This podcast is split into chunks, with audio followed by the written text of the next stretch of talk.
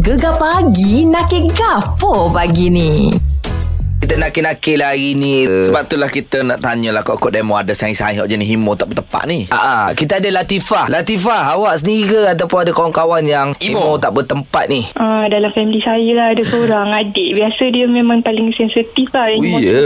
dia. Ya. Kalau sikit je habis Tahap imo dia sampai tahap mana? Sampai tak makan duduk dalam bilik lah Allah. Alamak, Nyanyo, laki nyanyo. perempuan adik awak tu? Perempuan Ah, ah. tapi memang dia mengajuk jenis kurung dalam bilik eh. Ah Macam tu Oh, ada lagi eh. Tapi kakak-kakak dengan abang pergi pujuk tak? hmm, Kalau pujuk pun memang Tak jalan Biar je lah dia tenang satu hari Oh, Oh, lama oh, satu hari Oh, tak memang tenang. ambil masa satu hari lah. Ah, eh, Biasa je gitu lah Tapi kalau boleh Jalan sampai tiga hari pun boleh Kalau kita masih lagi ni ni dia Ui, dia makin Dahsyat. panjang oh. tau. Ni dia dah ada, ada couple ke apa ke Couple dia pernah komplain ke Pasal perangai dia ah, Sama je macam tu juga Oh, ke couple dia jenis mengajuk juga? Ha.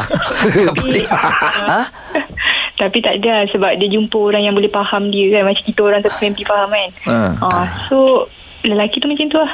Ah, Kita baguslah. kena layan. Oh, Bagus okay, boleh lah. lah ya. Tengah sayang Hmm. Betul dengan saya. ha.